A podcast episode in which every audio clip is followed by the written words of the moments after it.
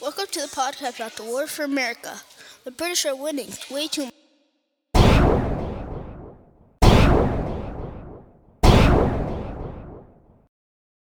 Later, they won two other battles. Britain had given up.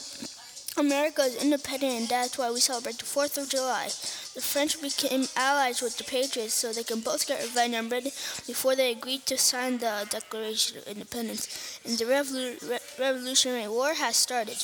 And here are some reasons that the Patriots want to be a part of England because they thought King George III is a bad king and he was putting a lot of taxes on them.